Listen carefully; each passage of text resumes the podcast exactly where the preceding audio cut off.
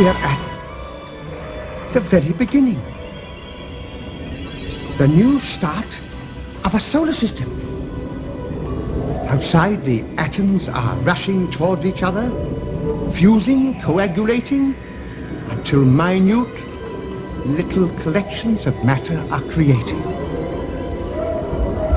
And so the process goes on and on until dust is formed.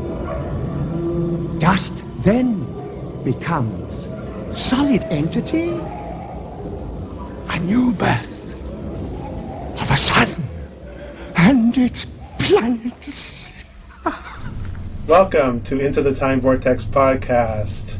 We're talking about Doctor Who. We're going to be talking about two Doctor Who episodes this time out. We're going to be talking about Edge of Destruction and The Rescue, both of which are two-parters. I am Ken. Jeff? Julia. Okay. Edge of Destruction. It's a two-part episode written by David Whitaker in 1964. Yeah, it takes place completely on the TARDIS. Um, and and there's something wrong. You don't really know what, and uh, everybody's acting weird, Yeah, weirder than usual. that's right. Very weird. When I first saw this episode, when it aired, I was I loved it. I, I, I um, really like the weirdness of it because I don't know if they necessarily explained why they were acting so kind of out there. I, I don't know if they ever explained that think- They would. do until they do at the end that they acted weird or that it was the ship. yeah some sort of telepathic connection with them to try to communicate with them that there was a problem. Yeah, Yeah. So, um, but I liked I liked how it was creepy because it didn't have overbearing music, and when they did have music, it was it was good music in this, but it was like almost like a reminded me you know like where it's just like really quiet and then you you turn around and there's Susan with these scissors and you're like this is that's pretty creepy. And uh once they started talking and they started to act a little bit, it kind of lost its uh, power. Yeah, because it was kind of, um, you know, don't touch the console, Doctor. You'll get knocked out. It, it just kind of was was not the best performance by um, William Russell and um, Carole Ann Ford. Well, the, what what I read about this is that it was written in two days, and to pad out because they had they were trying to build sets for another episode and they weren't done, and so they needed to Yeah. fill two episodes. So it was done in two days, which probably means the actors didn't have much time. Plus, the actors had to act differently. Yeah. Although Susan was still annoying, very annoying. I mean, it's a good episode because we learn a little bit more about the TARDIS um, and what it does with the fault locator and everything. Elements that they don't necessarily ever go back to, but they once in a while they bring up some of those things. Uh, we see more of, of that, which is kind of neat. Um, it's definitely a cheaper episode because, like you said, it was It was just all on the set, yeah. Yeah, it was on all in the set. TARDIS. And it's the uh, only episode, only story ever of Doctor Who that features just the main cast. If you think about it, there's no other episode like that, right? Right. You know, it's Yeah, not- no, I don't think so. you know, which is kind of neat to know. There was no boogie monster either.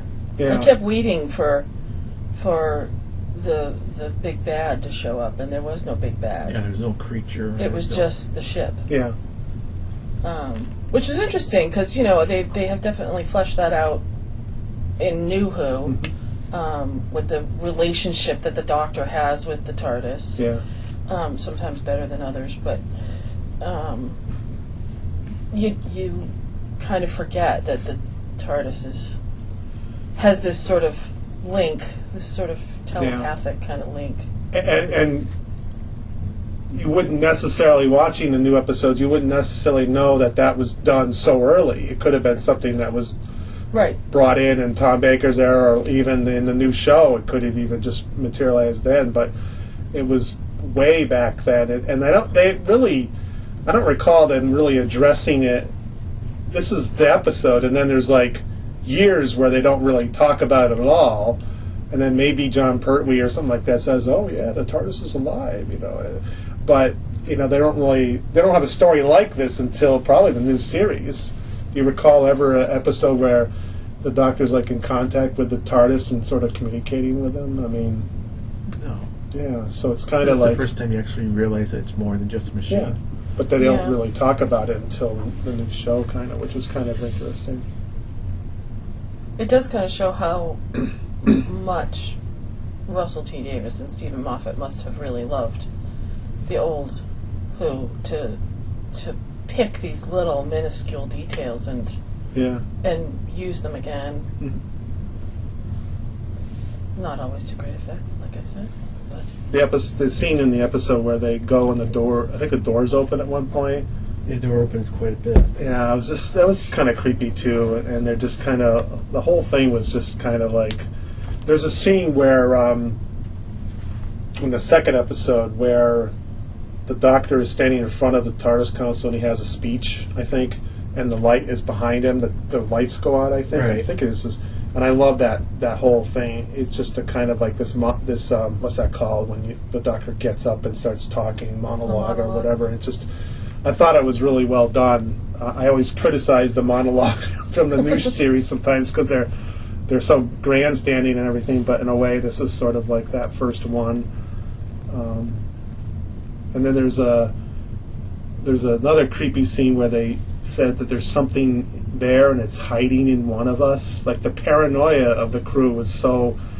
And maybe that was a letdown a little bit because you're like, wait a minute, this is a, this is like a horror movie now. There's something in the, you know, which the new Yeah, show. think there's something in the, the TARDIS. Yeah, and it's is it hiding in one of us or whatever? And it's like you know that would be something from the news show that they would do, but it was just sort of this weird paranoia. yeah, and you kind of didn't know because everybody was acting so. Uh, you know, even though I don't know these characters that well because I haven't watched that many of the original, yeah. um, they were just not acting like I'd seen them act before.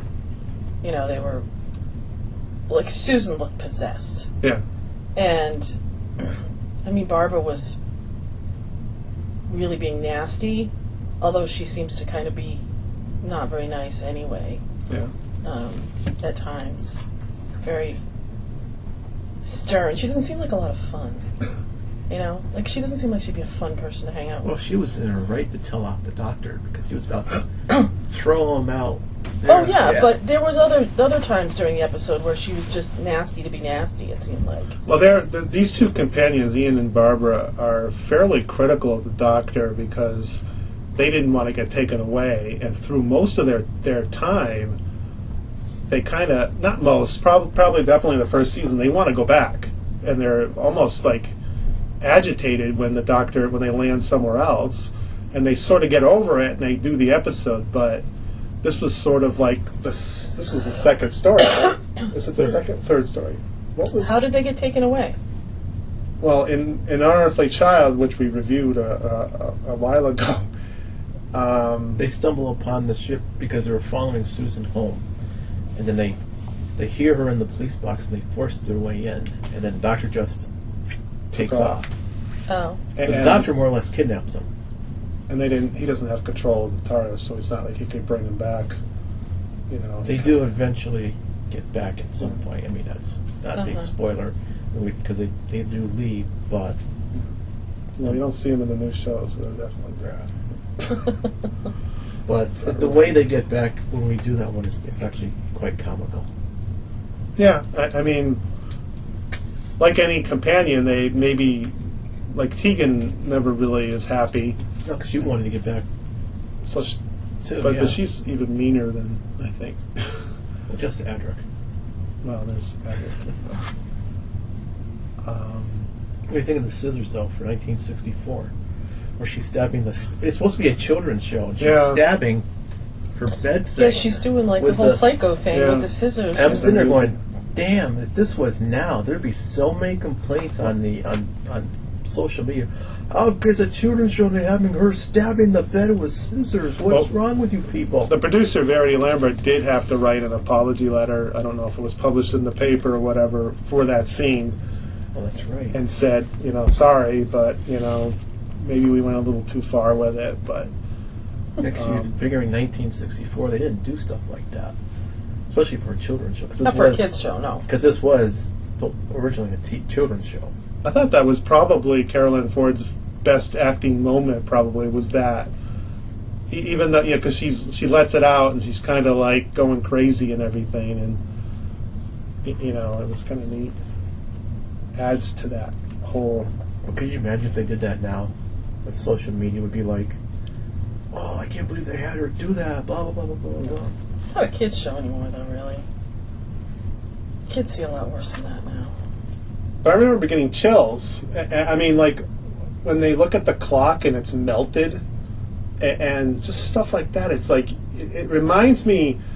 You know, looking at it now, it kind of is fam- familiar with um, the girl in the fireplace a little bit, where Steven Moffat's early attempts or early work, he would set up a mystery, and you none of it made any sense. And then at the end, they kind of explained it all together. This is the same thing here. It's like, why are they acting weird? Why do they have scissors? Why are machi- why are pieces of the TARDIS not working? Why is there a melted clock? And maybe it, it's kind of a, a, a convenient answer. It's like, well, the TARDIS was just trying to tell us something. It's like, well, geez, couldn't there be a readout that says, "Oops, something's broken"? but um, Yeah, I thought of that when that happened. I was like, you were always complaining about Moffat not explaining things, but Well, they went to the fault indicator and everything was lit up. Yeah, but there was a yeah, a, a, and I don't know why they wouldn't have the TARDIS wouldn't have just said, "Oh, by the way, there's a something Well, the broken thing, on the, ship. the ship." switch was working. It was the switch was actual- stuck. The spring Yeah. was Yeah, the stuck. spring was stuck, so it wouldn't detect the spring Yeah. on the fault thing. Yeah. So it would, they wouldn't know what was wrong with it, but the, it was still the TARDIS knew that they were what they were traveling To the Big Bang. Big Bang or whatever. So, but it was a kind of I thought I thought it was kind of a neat episode. Um, again, it was filler, and s- every series does some sort of filler episode sometimes, and uh, sometimes those are the best because they just throw the people in the in this case. Maybe not as much, but you throw people in a room and you have them act for, for an hour or whatever, however long, and they they do a really good job sometimes. Yeah, I think this sort of, um, I don't know, proves my point that two or three parts is plenty for this Show. You know, they don't need to be six parts, eight parts, twelve parts. This was a two-parter, and it was perfect. You know, it was an hour long. It wasn't dragged out. I was not like bored. I mean, it, there were things that I thought were annoying, and things that most of it had to do with the acting. Um, but you know, otherwise, I thought it was it was a good amount of time. Yeah. You know, I, when I read up on this one, I did I had not heard about this, but during the recording of Unearthly Child, the BBC actually canceled Doctor Who. I don't know if that's a myth or whatever. I read that on Wikipedia. Oh. They canceled it. Um, with Brink of Disaster would have been The last the episode. last episode, which is you know the the second ha- part of this, but they changed their minds. So it must have been. It wasn't like it's officially canceled, and then they went. It, it was kind of like, yeah, let's just end it after that episode. But then someone changed their minds. Well, the Daleks did. well, the, yeah, the Daleks was this. Yeah, so that, that maybe. Yeah, that must have been it. Then that makes sense. but it's kind of neat to know that. Imagine the show going, and then ending at that point. It would have been it would have been forgotten. Yeah, our podcast would have gone been a lot shorter. We've only done three stories. so. Actually, probably all three would be missing. We never would have seen them. Yeah, they've been destroyed. Yeah. Um, anything else about this one? Is this the only story that takes place entirely in the TARDIS? It said there was one written for the for the new series, but um, That one where they were going running around. Um, But doesn't a part of it takes place outside the TARDIS? does it?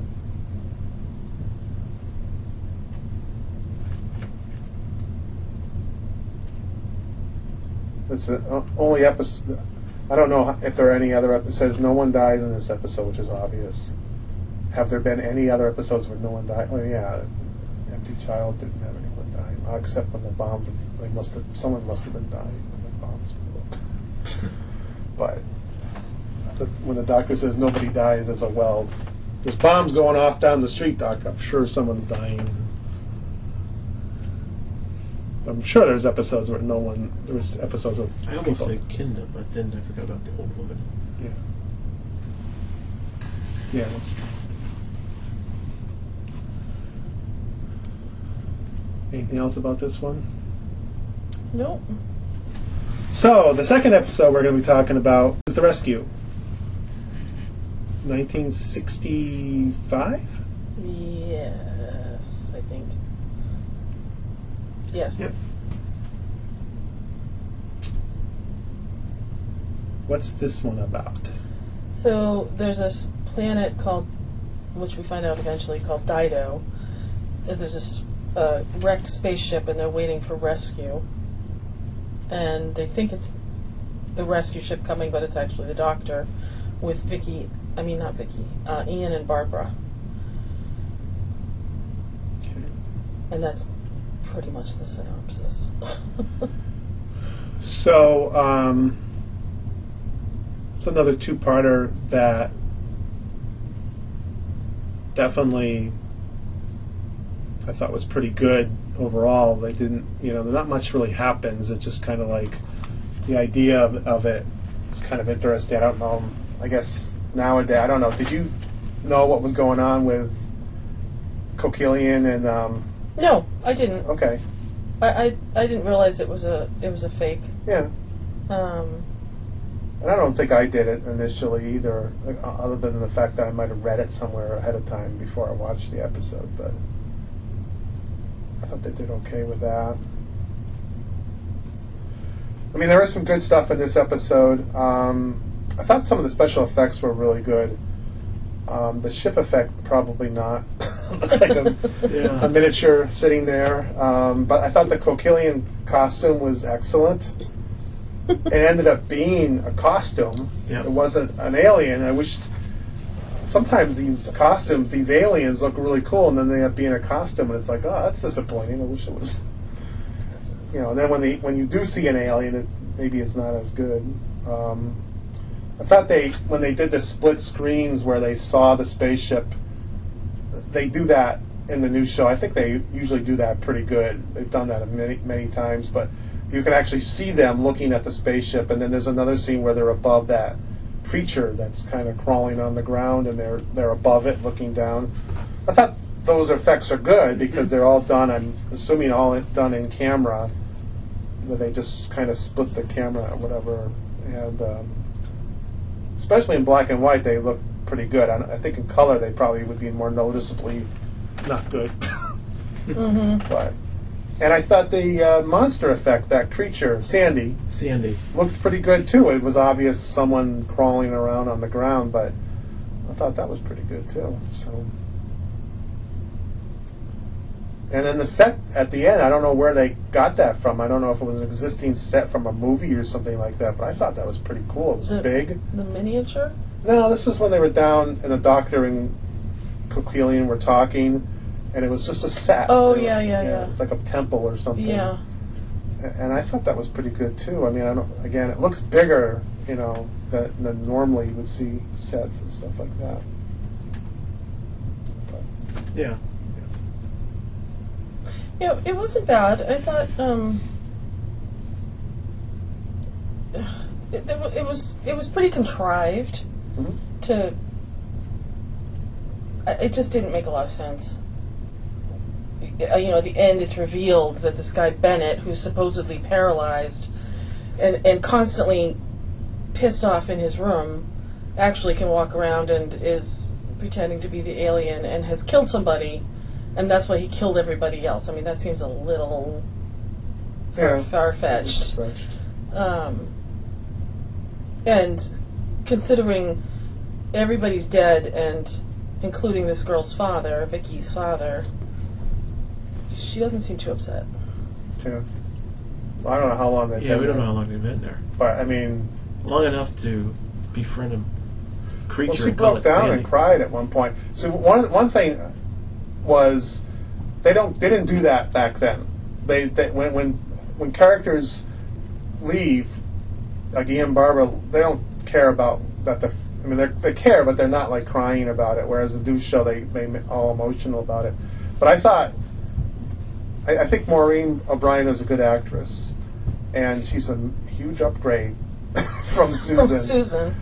And I thought she really showed some of her acting skills, especially when she was sort of rambling on about her father, and then she broke down and she stopped in mid. And they never did that back then. That was not something you saw too often. They never got too emotional. I don't think in the new, in the old show, at least in the first um, the first Doctor. Anyways, they started to do it more in the second, and third Doctor, but so. Um, but yeah, I mean, there, there's a lot you have to kind of take Yeah. with a grain yeah, of yeah. salt. And Yeah, kind of, well, definitely. okay, well, Barbara was out of character, especially when she goes and gets the flare gun, yeah, and she comes running out, and Vicki's like saying, "No, don't stop," and she still shoots Yeah, I thought that the was. creature. And then she's explaining, "I just saw Jaws coming towards you," Yeah. and just like she doesn't do that ever yeah. up to this point. And they have the stories, and she comes out with a gun and just blows it away. I'm just like, that's so out of character. If that was Ian, I think it would make more sense. I I think. think it, it seemed like it was a plot device to kill off everything that was keeping this girl on this planet Yeah. to get them to take her along. Otherwise, they would have to have taken Sandy along. Yeah. that would have been, you know, in the council the next couple So the seasons. two guys who were in the temple, yeah. Who came after Bennett and did whatever they did to him, they were they were people who lived on the planet. They weren't crew members, right? Right. Okay. Apparently, they survived his attack. But they're not aliens. Well, they're Well, Well, they're Well, aliens, but they don't look like they're humans. they're human. Human aliens, which Humanoid Yeah, they're apparently ali- the- when he tried to destroy their city, whatever, to get rid of all the evidence. Mm-hmm. Apparently, a couple survived. It's going to be a lonely life on that planet with just two guys left on it. well, it depends. Eventually, one of them's going to die. Well, the the, um, the rescue ship is still coming, so they would come and maybe probably Take them kill away. the rest of the other two off, and or they would kill the people. Oh, here's more of those humans. Let's kill them too. You know. Well, they destroyed the inside of the ship for the communications, so the rescue ship wouldn't be able to land because they needed the signal. Oh, how do you know that? They ripped that's out what the Bennett. stuff. Yeah, that was at the end. That was at the end. They came, they went And that's into what the thing and Bennett ripped out the. or, said, or Oh. Vicki was figuring out that they need to send a signal for the rescue ship. Well, they would search. They would look. They might find it. yeah. So maybe maybe the story is not not quite as. It's a little weak. It's just an introduction to get the new companion, really. And I I, th- I I like Vicki a lot. I mean, she's um, she's from the future, so she has a little more knowledge. This is the first. Well, I mean, I guess Susan was a little bit like that. And of course, when they brought her in, they they were they were talking to her, and they, they the actress, and they said they wanted to dye her hair black, and they wanted to do so much to her. And Maureen O'Brien said, said "Why don't you just get Carole Ann Ford back?" I mean, if you want to change me and make me look just like her, then why don't you just get Carole Ann Ford back? And they're like, oh, okay. so they kept her there. Um, She has a lousy ending. Vicki does because it's in a, it's a missing story. We'll, Yeah. we'll never see it. Uh, Apparently, they didn't re- want to renew her contract, so they had to write her out. yeah, I mean, she's not the most dynamic, but I think she's a really good actress. And, and But she gets written out during you know the Trojan War mhm. with the Trojan horse. She apparently falls in love with a soldier, and she stays in the past. So it's kind of a Didn't really, somebody else do that? Didn't somebody else stay with somebody else? this, yeah, that probably happens. A lot. Well, Leela, yeah, I mean, Susan stays in, in the um, after the Dalek invasion of Earth. She, they mention in this one. Susan stays behind on that. Yeah. They, a lot of them do. They all either fall in love with someone or Yeah, but they, they she has a crappy and Yeah. she stays in like Troy or whatever in that time period. A girl from the future doesn't Yeah, that's. The original title for this one was Doctor Who and Tanni, which is Tanni was the original name for Vicky. So that's kind of a weird that they would have had an episode called Doctor Who and Tanni. Um, so I guess they changed that. Um, I also read that this is the first time that they hid a reveal in the credits because I guess the credits they didn't credit Koquillion as um, Uh, the guy who played David Barrett or whatever they credited as someone else to, to throw people off so they wouldn't know it was Koquillion and Oh, uh, Barrett, whatever. Um, Bennett. Bennett. Well, the guy's, the actor's name is Barrett. Who he did a lot of voices for the Super Marionation stuff, like Steve really? Ray and Thunderbirds, yeah.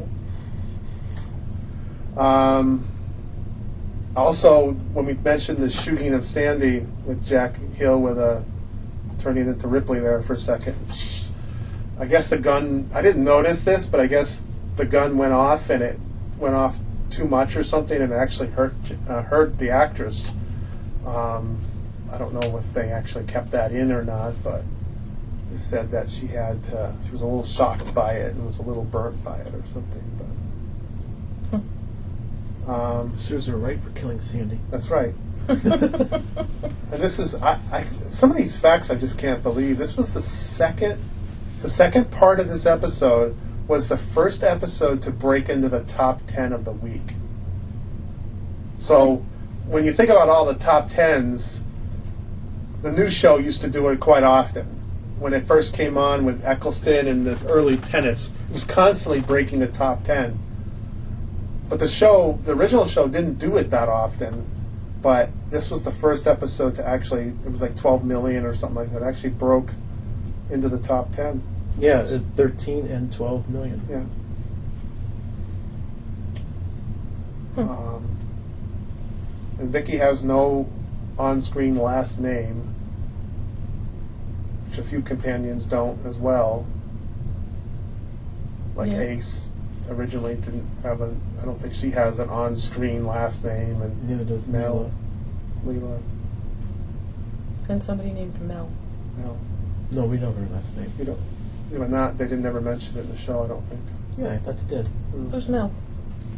Mel is the one on Paradise Towers. She's the redhead that screams. Oh, they- they all scream. That doesn't help much. She was in a swimming pool. and She Oh, screamed. right, okay. She screams badly. This is another thing. This is the first time that we saw the TARDIS land with the actual landing sound effect. In the past, it's always been we've been inside the TARDIS, and we actually see the TARDIS land with sound effects. Whereas in the past, it would just sort It would of just show up. show up without any effect. Huh? I didn't know that. That's kind of interesting. I didn't know that either.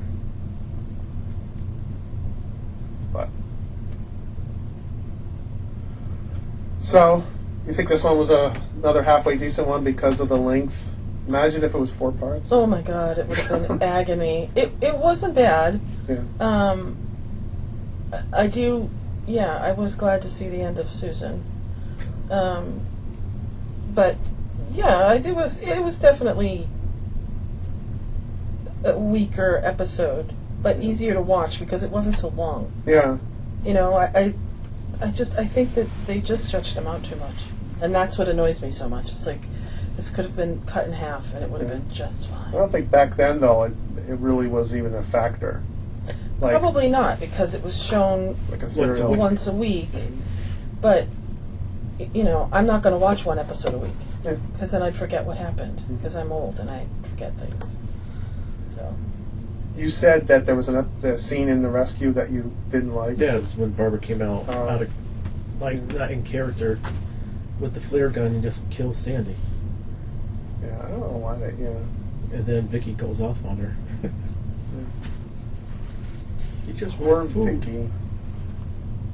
I like the relationship between Vicki and the doctor. I mean, he's always been very much like that, where he'll gravitate toward the younger. Seems like he likes her more than he did Susan.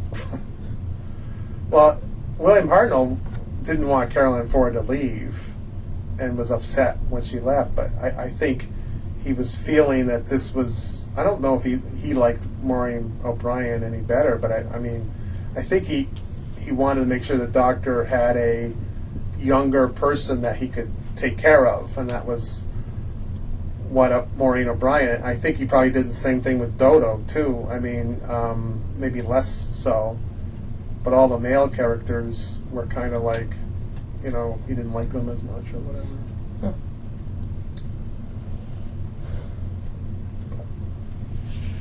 Yeah, it's Okay. a I mean, I guess it's understandable if they're supposed to be supposed to be sort of educational, somewhat educational, to have. And what do you learn from? Well, Rescue? from this one, not so much. nothing much. I mean, the, the other one, you know, he discussed the Big Bang Theory Yeah. pretty effectively. I thought, you know, it was a good explanation for it. Um, Yeah. it's simplified, but you know, if it's geared towards kids, you know, it doesn't need to be complicated. This one, not so much, but you know. The rescue, if you kill someone, don't try to hide it up by, by killing everyone else around. it. Just kind of. Yeah, I guess more of a morality story than a learning story. Doctor's got to be quicker grabbing the gun and killing the bad guy. And, and, and, and don't, you know, just because a creature is attacking you with the big jaws and stuff doesn't mean you should kill it, you know. you Just, maybe it's just hungry.